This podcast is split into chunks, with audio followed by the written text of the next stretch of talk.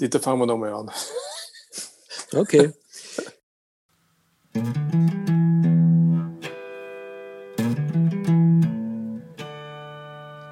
Das Jazzgespräch. Hallo, äh, schönen Nachmittag, Abend, Morgen miteinander, wann immer ihr uns hört. Das ist eine neue Folge äh, des Jazzgesprächs mit Dieter und Stefan. Und ähm, nachdem ich heute das Thema ausgesucht habe, darfst du, lieber Dieter, das Thema vorstellen. Ähm, vorab aber noch, möchtest, möchtest du zur letzten Folge noch irgendwas loswerden? Äh, zur Erinnerung, es war skandinavischer Jazz. Ja, das ist, das ist lieb, Dankeschön. Äh, die Erinnerung brauchen wahrscheinlich unsere lieben Hörer, hallo ihr da draußen, weniger äh, als wir selber, weil wir wirklich offensichtlich von Woche zu Woche vergreisen. Ähm, aber zum Thema möchte ich eigentlich gar nichts mehr sagen, außer dass ich jetzt gerade festgestellt habe, dass äh, der Einstieg in den Podcast jedes Mal aufs Neue eine kleine Herausforderung ist, wenn man das nicht gewohnt ist, weil da muss sozusagen quasi aus der Alltagssituation hinein in die Aufnahmesituation. Aber da sind wir jetzt auch schon und ich äh, möchte euch das Thema äh, präsentieren und dem Stefan möchte ich das Thema präsentieren. Und zwar äh, ist es glorreicherweise moderner Free Jazz. Also. Äh, Gott, was ist das denn? Ja, genau, genau. Was, was, was um Himmels Willen ist das? Leute, es ist, ich, ich, ich werde mir, ich, ich, ich habe das Gefühl, ich sage dauernd dasselbe und zwar quasi gebe ich meiner Begeisterung Ausdruck jedes Mal aufs Neue, äh, wenn man sich mit einem Thema beschäftigt und sei es noch so sperrig wie dieses Thema. Es kam nämlich vom Stefan, der immer die ursperrigen Themen. Und man dachte, okay. Und sobald du dich mit der Sache nur ein bisschen beschäftigst, wird es aber sowas von spannend und du gehst in die Tiefe und du könntest Bücher darüber schreiben. Also das würde den Rahmen sprengen, wenn wir uns mit der Sache wirklich äh, in, in aller Ausführlichkeit beschäftigen. Aber versuchen wir die Dinge runterzubrechen, wie immer auf eine gute halbe, höchstens dreiviertel Stunde. Ähm, was ist das überhaupt, moderner Free Jazz? Was ist überhaupt Free Jazz sozusagen quasi? Ähm, ich habe ein bisschen darüber nachgedacht und äh, habe mir gesagt, für mich gibt es eigentlich zwei Synapsen von denen und um die uns herum sich die gesamt, gesamte Geschichte aufbaut. Das sind unsere äh, hochgeschätzten und altbekannten, äh, der John, der John Coltrane und der Ornette, Ornette Coleman, mit ihren äh, epochemachenden Werken Ascension vom John und Free Jazz vom Ornette. Ich dachte, wir reden über modernen Free Jazz und nicht naja, Free Jazz naja. von vor ja, 50 Jahren lass mich die Kurve kratzen, ich mache es ganz kurz. Äh, der, tatsächlich sind die von vor 50 Jahren. Äh, die sind nämlich äh, beide, also ich glaube, Free Jazz ist Anfang der 60er und Ascension ist dann Mitte der 60er entstanden. Äh, und die waren so irgendwie der Ausgangspunkt für alles, behaupte ich, was danach gekommen ist. Ohne die zwei hätte es möglicherweise Free Jazz nie wirklich gegeben in der Form, wie es es gab. Es gab schon davor äh, Platten, äh, aber das waren so irgendwie die Ausgangspunkte und alles, was danach kam, bis zum modernen Free Jazz, ist bis zum gewissen Grad die Antwort äh, auf das, was damals passiert ist. Ähm, das würde ich sagen, sollte man wissen, damit man überhaupt ein Gefühl dafür kriegt, was das bedeutet. Äh, was Free Jazz eigentlich ist, darauf das kommen wir vielleicht später noch. Ähm, für mich ist das der Ausgangspunkt. Und dann ist irgendwo sehr viel passiert, was greifbar und ungreifbar ist. Und dann landet man irgendwann einmal in den 80er Jahren, zu denen wir wahrscheinlich später auch nochmal kommen werden. Und dann landet man irgendwo äh, bei der Jahrtausendwende und was danach kam. Die Frage ist, ob wir heute irgendwo überhaupt noch landen. ja, ja. Du, hast jetzt das, du hast jetzt das Thema aufgespannt von äh, Anfang der 60er Jahre bis jetzt. Äh, gut, das ist jetzt Teil 1 der zehnteiligen Serie über Free Jazz. Äh, und in 20 Minuten, wenn Dieter mit seiner Einführung fertig ist, äh, könnt ihr dann wieder einsteigen. Ähm, versuchen wir es ein bisschen kürzer zu machen. Ich weiß, die Begeisterung ist groß, was dieses Thema betrifft. Aber eigentlich wollten wir es ja heute mal auf wenige Musiker eingrenzen, weil wenn wir uns den Anspruch ähm, stellen, über modernen Free Jazz zu sprechen, dann glaube ich, wären wir überhaupt nicht fertig. Da gibt es so, so viele Musiker, die in diese Kategorie fallen oder die man darin, äh, die man darunter zählen kann. Ähm, deswegen wollen wir uns nicht auf die drei beschränken, die wir uns ausgemacht haben. Oder willst du weiter theoretisieren? also die drei, die wir uns ausgemacht haben, sind zweifelsohne, würde ich mal sagen, der äh, Aber lassen, wer ist was, ja, sag mal. Okay, also jetzt habe ich schon angefangen, den, den, ja, den Plan zu brechen. Ich nehme an, du meinst den Ken van der Mark, du meinst den Peter Brötzmann und du meinst den Mats Gustafsson. Liege ich da richtig? Was haben denn die drei miteinander gemein? Ha, ha, das ist so der Ping-Pong. Soll ich, soll ich den Ball zurückspielen? Also ich sage mal so, was die gemeinsam haben, ist, dass sie erstens äh, in den 2000er Jahren äh, miteinander gespielt haben und dass sich um diese drei herum äh, so ein bisschen eigentlich der gesamte Free Jazz eigentlich ab dem Jahr 2000 äh, herum äh, äh, orientiert hat. So erlebe ich die beiden. Ich habe jetzt nachgeschaut, es gibt meines Wissens nur ein wirklich wichtiges Werk, das die beiden gemeinsam aufgenommen haben. Das Welche beiden? Wir haben ja nur drei, wir reden die, von die drei, ne? die die drei miteinander aufgenommen haben. Das da ähm, wäre? Das da wäre, ich glaube, Otto. Otto heißt es benannt nach, äh, nach äh, dem Café, Café Otto, in dem es aufgenommen wurde.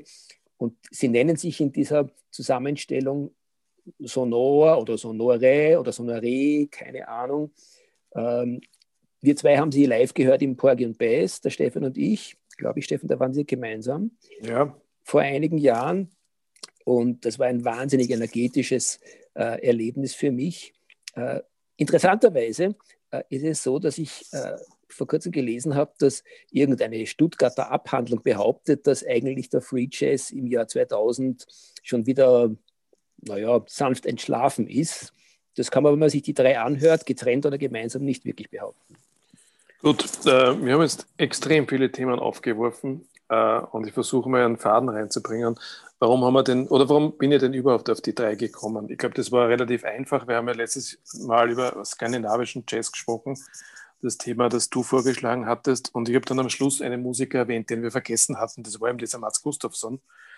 Äh, und deswegen haben wir äh, beschlossen, heute äh, auf als Aufhänger Mats Gustafsson zu nehmen und äh, seine Weggefährten ähm, hier auch zu behandeln.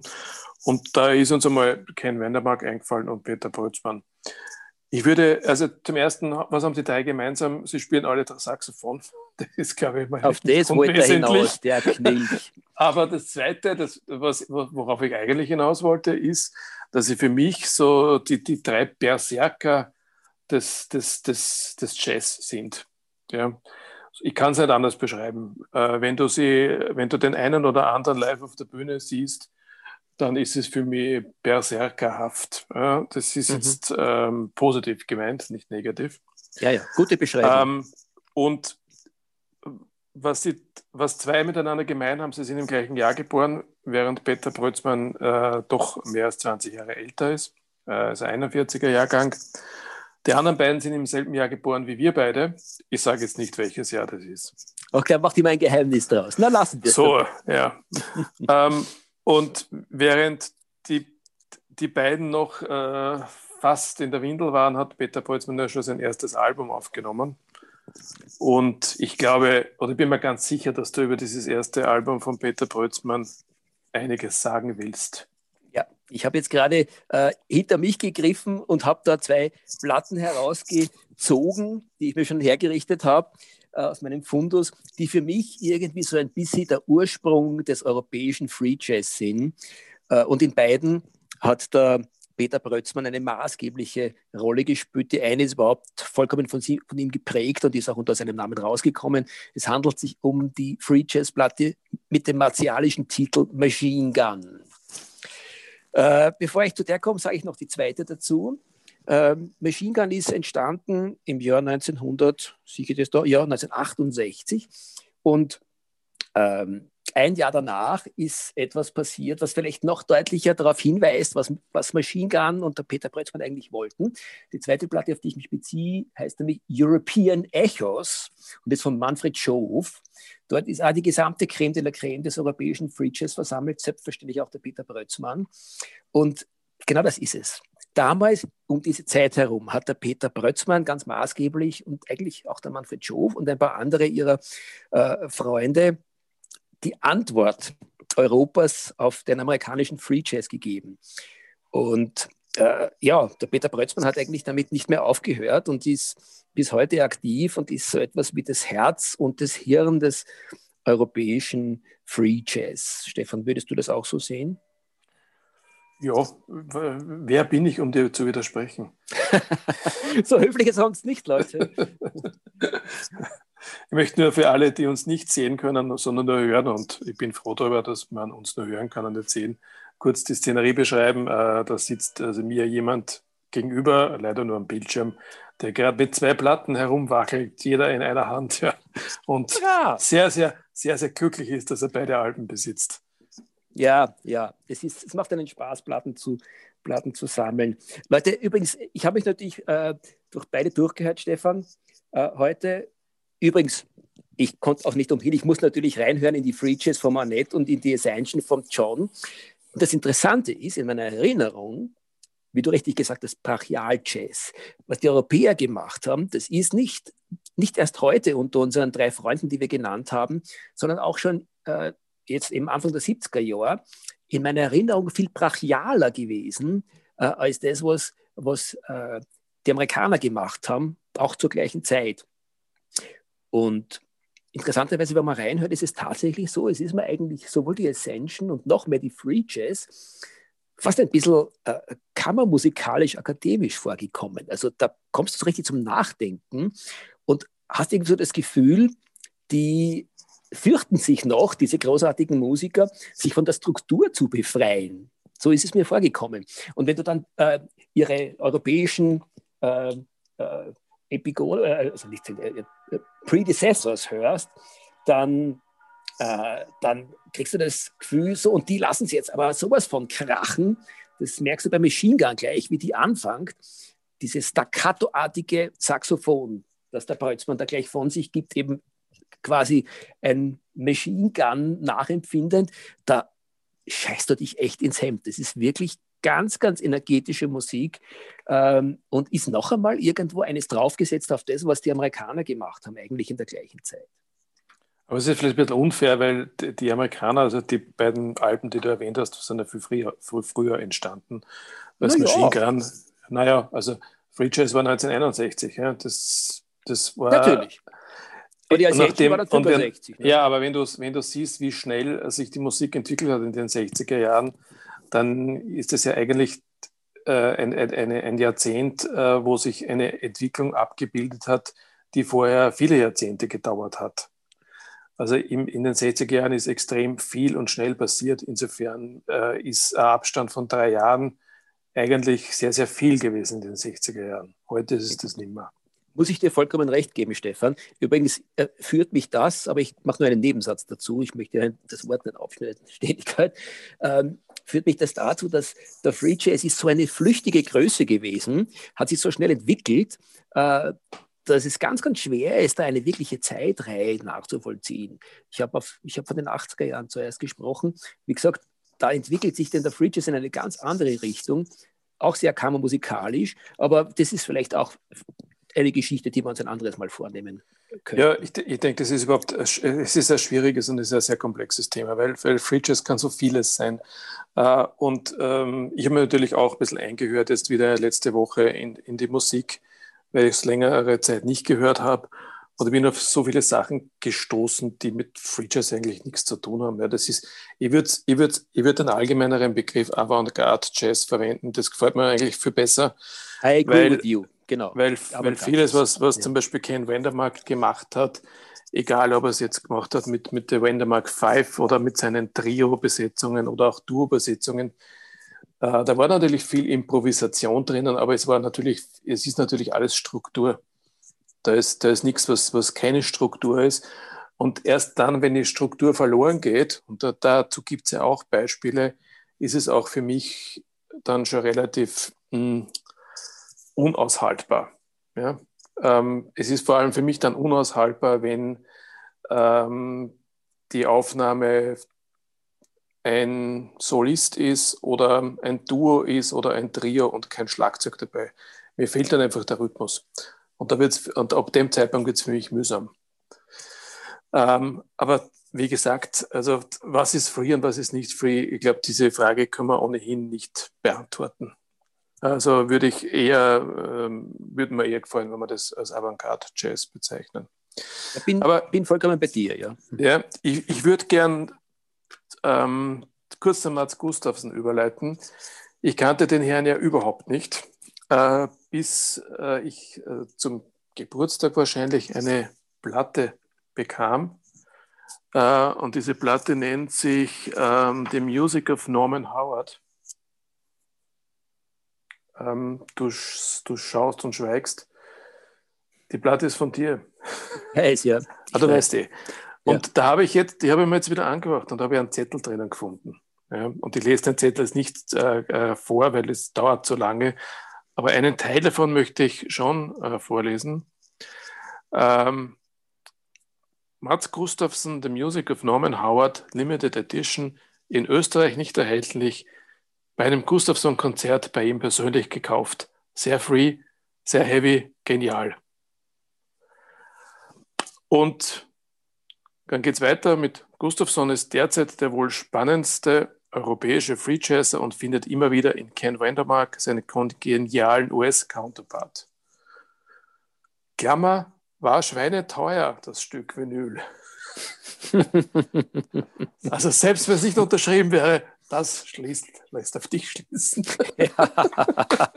ja, ich habe mich, hab mich bis zu einem gewissen Grad wiedererkannt in, in dem Geschreibsel. Äh, ja, ich habe das damals äh, so empfunden. Ich, ich mache aus meinem Herzen keine Mördergrube, stehe heute noch immer dazu. Ähm, würde nur ergänzen wollen, dass der Dritte im Bunde, der Peter Brötzmann, natürlich äh, genauso eine treibende Kraft damals schon war äh, und bis heute noch ist. Äh, das ist vielleicht auch der, der sich am konsequentesten treu geblieben ist, während der äh, Ken Vandermark äh, sehr, sehr stark in Richtung Avantgarde-Jazz gegangen ist und eh von dir schon angesprochene Alben gemacht hat, Stefan, die bahnbrechend waren mit der Vandermark 5. Color of Memory zum Beispiel, nicht geile Sache. Airports for Lights, also wirklich sehr, sehr schöne Sachen, aber eigentlich kein klassischer Free Jazz mehr. Richtig. Ähm, Wer übrigens das hören will und nicht unbedingt gleich irgendwelche Alben kaufen will und vielleicht auch äh, keine Streaming-Dienste verfügbar hat, äh, auf YouTube gibt es einige Live-Konzerte von der Vandermark 5. Äh, absolut empfehlenswert.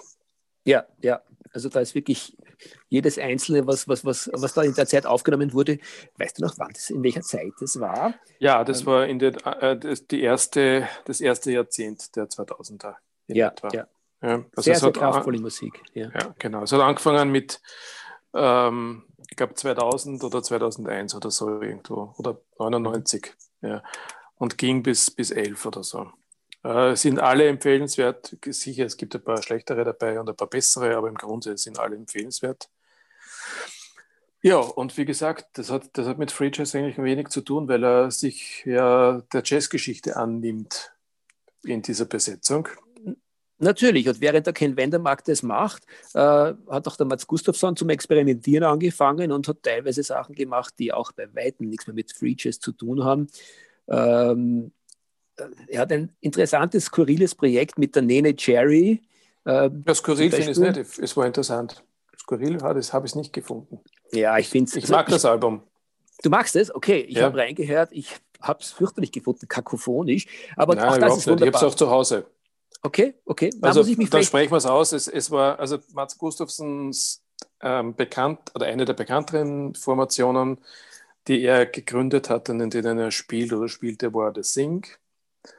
Und diese Kooperation mit der Nene Cherry war auch, The Thing with Nene Cherry, erschienen 2012. Mhm.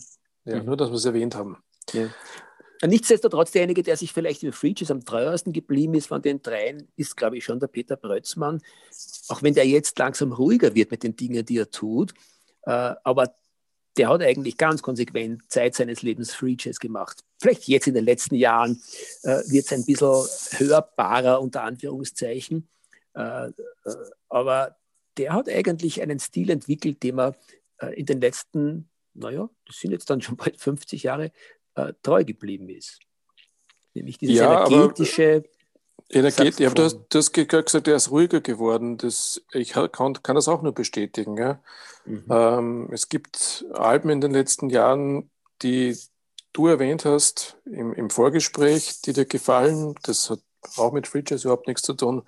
Ich habe jetzt im, im Zuge der Vorbereitung ein Album gehört, das in diesem Jahr 2020 erschienen ist, nennt sich The Catch of a Ghost, äh, mit einem alten Mitstreiter, Hammett Drake, ein amerikanischer mhm. Schlagzeuger, der auf sehr vielen äh, Produktionen äh, von Peter Brötzmann dabei ist. Und einen Musiker, der mir gar nichts sagt und von dem ich auch äh, jetzt auch nichts berichten kann, ein Herr ein gewisser Maalem Muktagania. Äh, der Name ähm, besagt schon, in welche Richtung die Musik geht. Das sind sehr viele orientalische Einflüsse. Äh, es ist ein sehr schöner Flow, der da erzeugt wird und Peter Boltzmann legt, legt sein Saxophon drüber. Wunderschön zu hören. Ähm, ja, jetzt haben wir begonnen, schon mal die Musiker zu streifen. Äh, es sind auch schon einige Bandformationen gefallen. Ähm, es hat jeder von diesen Musikern eine Homepage und dort findet sich, wenn nicht eine Diskografie, so doch Links zu deren Diskografie. Äh, und die Diskografie aller Dreier ist überbordend und unüberschaubar. Ähm, also gigantisch, wie viele äh, Produktionen sich da angesammelt haben in den letzten Jahren und Jahrzehnten bei diesen Musikern. Und ähm, es gibt auch alle möglichen äh, Kombinationen von Aufnahmen. Äh, das sind Soloaufnahmen, das sind Duoaufnahmen, das sind Trioaufnahmen, das sind Bandaufnahmen. Wenn wir bei, bei Peter, Peter Brötzmann beginnen, ähm, im Grunde hat er mit äh, dem Who is Who der modernen Jazzszene gespielt.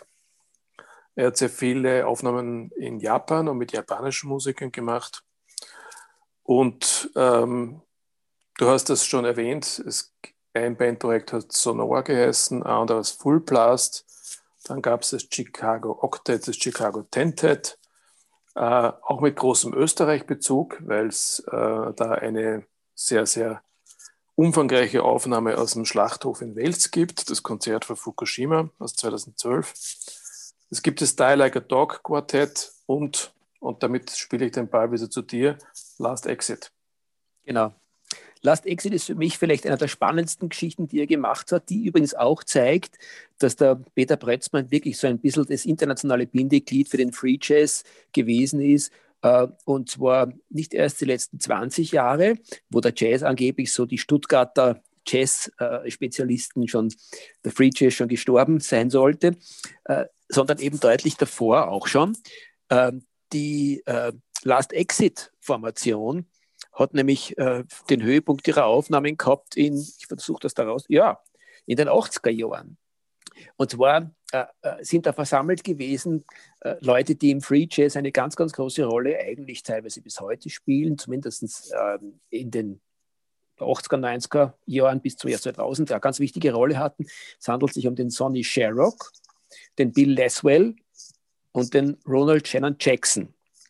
Also wer sagt, dass irgendwie der Brötzmann nur mit Europäern oder, oder, Asiaten gespielt hätte, hier ist der Gegenbeweis. Und da sind so grandiose Alben entstanden wie The Noise of Trouble, Last Exit selber, Kassett-Recordings aus dem Jahr 1987. Die haben das möglicherweise wirklich damals in irgendeiner kleinen Bude auf äh, Kassette aufgenommen. Äh, dementsprechend ist die Aufnahme auch ein bisschen, wie soll ich sagen, äh, dumpf, aber um nichts weniger energetisch. Also mag ich sehr gern. Kann ich nur schwerstens jeden äh, ans Herz legen. Wenn man es kriegt. Ah, das ist eine gute Frage, ob man das noch kriegt. Ja, aber Leute. Das ist nämlich, glaube ich, so grundsätzlich das Problem. Äh, die Diskografie ist elendslang. Äh, die Auflagen sind meistens sehr klein. Es ist also oft, also ich denke, wenn man, wenn du jemandem die Aufgabe übertragen würdest, äh, sämtliche Alben die Peter Brötzmann in seiner Karriere aufgenommen hat, zu kaufen und zu sammeln, dann wäre das eine Lebensaufgabe. Und sie wäre wahrscheinlich ziemlich teuer. Definitiv. Auf der anderen Seite, also für die, die sagen, ich möchte irgendwo äh, zwei, drei Free Jazz Platten mein eigen nennen und das Ganze auf Vinyl, äh, dann sollte man zuschlagen. Ich glaube, dass es zum Beispiel die Machine Gun jetzt wieder in einer Neuauflage gibt, die noch nicht vergriffen ist. Also ich habe sie mir damals gekauft. Äh, sehr, sehr gute Pressung. Ist, glaube ich, sogar in Österreich hergestellt worden. Mhm. Ähm, Album, also Vinyl versus CD, das ist mir aufgefallen, äh, wenn du Aufnahmen von Ken Wendermark suchst, da ist man mit Vinyl sehr, sehr schlecht bedient. Ja, leider, leider. Weil der hat einige so großartige Geschichten gemacht, die mit Sicherheit auch von der Aufnahmetechnik so gut sind, dass es auf Vinyl ein Genuss wäre. Aber ja, wie du richtig sagst, ist nicht leicht zu kriegen. Warum ist das so? Was glaubst du? Zu teuer, weil die Auflage zu klein ist? Ich glaube, das liegt daran, dass das alles Sachen sind, die so in den 80er und in den 90er Jahren entstanden sind. Und da ist halt gerade Vinyl äh, noch ein totaler Nischenmarkt gewesen und die CD am Höhepunkt ihrer Zeit. Und da hat man dann halt alles auf, auf CD produziert. Wenn das ja. jetzt rauskommt, dann hast du wieder eine hohe Chance, dass es davon einen, einen geharnischten Anteil auf Vinyl gibt. Wenn du bei einem Label beschäftigt bist, das sich das auch leisten will. Das ist immer die Frage. Ja, ja. Ja, gut. Ähm, Also was, was, ich vielleicht jetzt da noch anhängen möchte, Stefan, äh, während du gerade versinkst im Nachdenken, was wollte ich doch jetzt gerade sagen? Äh, ich möchte zwei äh, Platten noch erwähnen, die mit diesen drei Musikern überhaupt nichts zu tun haben, die für mich aber sofort in den Kopf und auch ins Herz kommen, wenn wir von diesen drei Musikern reden, weil sie irgendwo gleichzeitig ein bisschen so eine Weiterentwicklung oder, wenn man es will, eigentlich eher eine komplementäre Entwicklung zu dem sind, was die drei Herren gemacht haben. Das eine ist ein sehr, sehr bekannter Musiker, das andere ist ein bei uns, glaube ich, kaum bekannter Musiker. Ich fange mit dem Unbekannteren an. Es handelt sich um den Hell Russell. Der hat die Hell Russell Story äh, aufgenommen äh, im Jahr 1993. Hell Russells Energy Ensemble mit lauter Leuten, die, glaube ich, weder du, Stefan, noch ich kennen, wahrscheinlich ansonsten auch nicht bekannt. Mars Williams, Brian Sandstrom, Kent Kessler und Steve Hunt. Aber wer das findet, bitte unbedingt zuschlagen. Das ist ähm, energetische Musik vom Feinsten. Kent Kessler taucht oft in Peter Bretzmann Veröffentlichungen auf als Mitmusiker, aber auch, glaube ich, bei Ken Wendermark, in Wendermark 5. Ich mag dieses Album, das du gerade erwähnt hast, nicht besonders. Ähm, ja, ich glaube, da, da, das, das, soll jeder für sich entscheiden, aber ob er die Musik ähm, gern hat oder nicht. Ich, ich, ich brauche das Album nicht. Dann probiere ich es noch mit dem zweiten, ob ich dich dafür begeistern kann, dass ich da sozusagen gerade so angezöhnt habe. Und zwar handelt es sich um den bekannteren Musiker, den John Zorn. Und diese Scheibe hast mir du ans Herz gelegt damals, Stefan. Und ich jedes Mal, wenn ich, wenn ich sie auflege, ich kann, das ist, so ein, das ist das wunderbare Beispiel für was, was, was Free Jazz kann und wo seine Limitationen liegen. Ich halte die Musik nicht aus, aber ich muss hinhören, weil es so wahnsinnig gute, kreative, energetische Musik ist. Und zwar handelt es sich um das Naked City Projekt von John Zorn. Äh, Torture Garden heißt, glaube ich, die, die Scheibe. Ähm, und da gibt es dann noch eine zweite davon, die in, in so einer 20th Century Anniversary Edition rausgekommen ist. Ähm, äh, John Zorn, Naked City Black Box, Torture Garden und Leng, oh Gott, Leng Che, kann das sein? Mhm. Ich äh, würde gerne über John Zorn einmal äh, extra reden, weil John Zorn ein riesengroßes Feld ist. Wenn wir bei Naked City bleiben, äh, das erste Album war betitelt mit Naked City 1990 erschienen. Äh, großartige Musik. Es gab dann neben den Alben, die du jetzt erwähnt hast, noch eine Liveaufnahme aus 1989, auch großartig. Äh, und wenn wir bei John Soran weitergehen, ähm, ich würde über Masada gar nicht sprechen, wie gesagt, das ist ein eigenes Thema. Oder Painkiller. Ja, also auch das geht in die Richtung Berserker. Ich habe den John Swan heute eigentlich absichtlich ausgelassen, weil ich dachte, er, er passt jetzt äh, nicht so rein in dieses Trio, weil die drei haben eine sehr starke Verbindung miteinander, nachdem sie es oft miteinander gespielt haben. John Swan ist eine andere Szene. Nämlich, da, muss, äh, da muss ich dir die New Yorker Szene. Ich finde ja, es ist, ist eine absolut andere Szene. Irgendwo. Ja, aber es ist Na, ich finde gerade die Naked City von der Musik her sehr, sehr ja, ähnlich. Ja, schon, aber es ist eine andere Jazz-Szene, in der sich John Zorn bewegt hat. Ja, John Zorn ist New Yorker Jazz-Szene, ähm, Ken Wendermark ist Chicago, ähm, Peter Boltzmann und Mats Gustafsson sind Europäer. die mit Ken Wennermark viel gespielt haben. John Zorn passt jetzt nicht in diese Szene rein. Ja? Nichtsdestotrotz ist es auf jeden Fall wert, äh, sich mal über ihn zu unterhalten. Ja? Aber wenn du schon bei Tipps bist, äh, dann würde ich mich gern anschließen. Ist das okay? Schieß los. Schieß los. Äh, meine Tipps sind Ken Wendermark-Aufnahmen. Äh, und ich möchte hier vor allem erwähnen das Sound in Action Trio. Äh, da gab es eine Aufnahme aus 1999, äh, die hieß Design in Time. Und dieses Sound in Action Trio hat etwas sehr Besonderes an sich. Es ist nämlich Ken Wendermark ähm, an den Saxophonen und zwei Schlagzeuger begleiten ihn. Und das ist natürlich extrem energetisch. Also sehr zu empfehlen. Ähm, die Wendermark 5 haben wir schon erwähnt.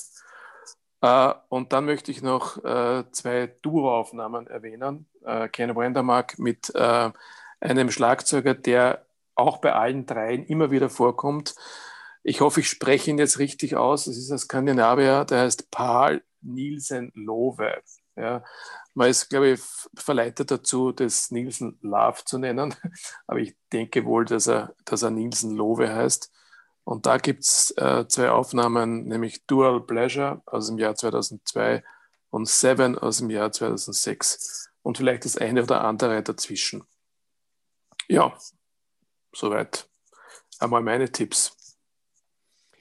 Naja, dann muss ich jetzt trotzdem auch noch zwei nachschießen, die ähnlich wie die vom Stefan, der, vom Stefan kritisierte John Zorn so gar nicht hineinpasst vielleicht, ähm, aber für mich so Standardwerke sind, die äh, zumindest in den modernen Free Jazz übergeleitet haben ähm, und für mich irgendwo auch wieder so ganz, ganz eindeutige Synapsen sind. Das eine ist vom großartigen Werner Art Orchestra From No Time to Ragtime aus den 90er Jahren des vorigen Jahrtausends, Jahrhunderts und Jahrtausends. Und das andere ist der Arthur Blythe in Konzert. Das sind zwei Konzertmitschnitte, Metamorphosis und The Grip, die äh, auch in den äh, 90er Jahren entstanden sind und die vor allem für mich eine Sache so richtig schön darstellen. Wir haben zuerst gesprochen vom Thema Übergang in den Avantgarde-Jazz. Und äh, wenn man sich fragt, wo ist denn da die Trennlinie zwischen Free Jazz und Avantgarde Jazz und was gibt es denn da sonst noch alles, den Power Jazz, den zum Beispiel der John Zorn macht und ähnliches.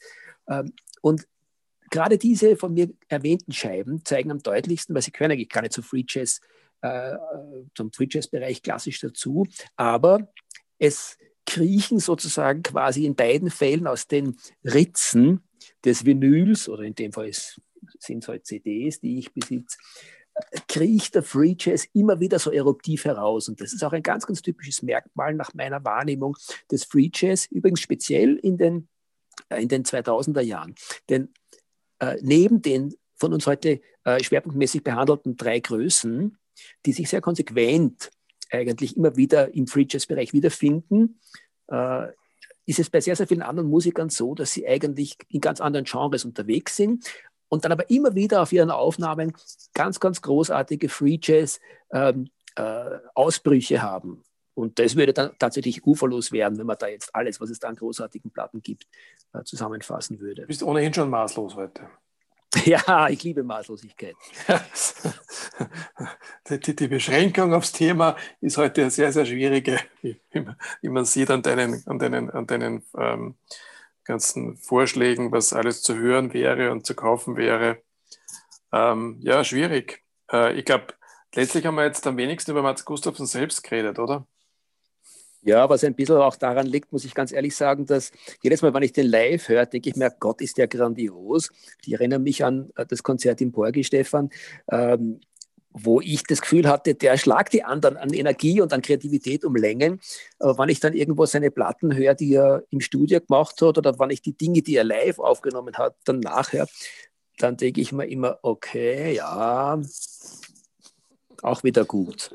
Also, es, ich habe mir jetzt wirklich äh, die letzte Woche versucht, äh, da wieder reinzuhören und, und bin auf viele Sachen gestoßen, die Mats Gustafsson gemacht hat in den letzten Jahren. Äh, eins kann man ihm nicht absprechen, ja, dass er vielfältig ist und dass er Grenzen überschreitet, wo es nur geht. Ja, das tut er nämlich. Also die Projekte, die er, die, er, die er gehabt hat in den letzten Jahren, wo er mitgespielt hat oder die er selber initiiert haben, das war, ist schon wieder eine Bandbreite, die außergewöhnlich ist. Äh, so, eine stark, so eine große Bandbreite bringt es natürlich dann auch mit sich, dass nicht alles ähm, wirklich, also zumindest aus meiner Sicht, äh, wirklich hörbar oder wirklich gut ist oder ein Vergnügen ist. Das ist halt sehr, sehr schwierig. Ja. Was man bei Mats Gustav jedenfalls, glaube ich, noch ähm, erwähnen muss, äh, und das wäre auch ein Tipp von mir, ist das Fire Orchestra. Äh, das ist auch ein, Bandprojekt, die, die, machen großartige Musik, finde ich. Ähm, ich bin auf andere Sachen gestoßen, wie eine, eine Live-Aufnahme äh, aus dem Jahr 2011 mit Steve Reed sagt er was, Steve Reed, oder? Mhm, mh. äh, der äh, berühmte amerikanische Drummer, der leider schon gestorben ist, und mit Kieran Hampton. Kieran Hampton ist besser bekannt unter Fortet äh, in der europäischen, in der, in der englischen Clubszene äh, stark vertreten. Fortet macht ja auch wunderbare Alben, hat wenig mit Jazz zu tun, aber rein äh, allein diese, diese, diese Kooperation an sich ähm, sagt viel über Mats Gustafsson aus. Äh, jemand, der also wirklich immer auf der Suche nach, nach neuer Musik ist und, und nach, nach neuen Möglichkeiten, wie er sich einbringt. Und ähm, also das muss man eigentlich, denke ich, sehr wohl ähm, bei ihm schätzen. Wie gesagt, es ist nicht alles toll, was dann rauskommt. Hm. Aber wer sind wir, um das zu kritisieren. Na, gerade in dem Bereich ist es ja auch so, Free Jazz äh, ist etwas, was äh, einen so mitnimmt und mitreißt, entweder oder wo man sich nach manchmal sogar wenigen Sekunden denkt, oh Gott, wie komme ich da wieder raus aus diesem Hörerlebnis? Also wenig, wenig was, was so polarisiert wie Free Jazz. Äh, mich, mich, mich reizt das wahnsinnig an, an, an dieser Art der Musik. Und äh, jedes Mal aufs Neue denke ich mir, was, was wollen die da eigentlich? Was wollen die mir damit eigentlich sagen? Ich habe, mir ist jetzt gerade noch ein Aspekt eingefallen, der, den ich unbedingt jetzt hier erwähnen möchte, ja, nämlich wie Free Jazz auf mich wirkt oder auch auf dich wirkt im Vergleich zu zum Beispiel meiner Frau, die, wenn sie die Musik hört, sofort extrem nervös wird. Und ich glaube, das geht vielen Menschen so. Ähm, während bei mir Free Jazz so einen meditativen Zustand auslöst. Mhm. Das ist ein, ein, gut, ein guter Vergleich, aber ich möchte dich ja jetzt nicht unterbrechen. Nein, nein, das, das, das, ja, dann sag's mal. Ja, also das ist äh, ein wunderbarer Vergleich. Mir ist jetzt irgendwo der Vergleich mit einem, äh, mit einem guten äh, äh kleinen Joint eingefallen, den wir selbstverständlich nur von der Theorie her kennen. Ähm, äh, da ist auch so, du bist da nicht sicher, kommt das jetzt irgendwie gut oder wird es eher nicht so wahnsinnig gut kommen? Und beim Jazz ist es auch so. Äh, übrigens, äh, die Wahrscheinlichkeit, dass es positiv kommt, ist bei einem Live-Erlebnis, zumindest in meinem Fall, deutlich höher gewesen. Und mir ist es genauso gegangen, wie du sagst. Eigentlich jedes Mal,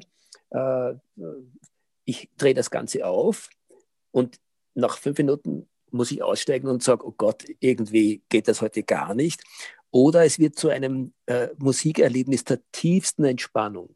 Also das genau, ist lustig, dass tiefste es so Entspannung, ja.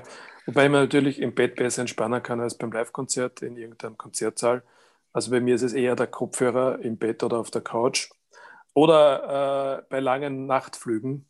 Äh, ich habe da immer meine Free Jazz am Kopfhörer, weil es mich komplett entspannt.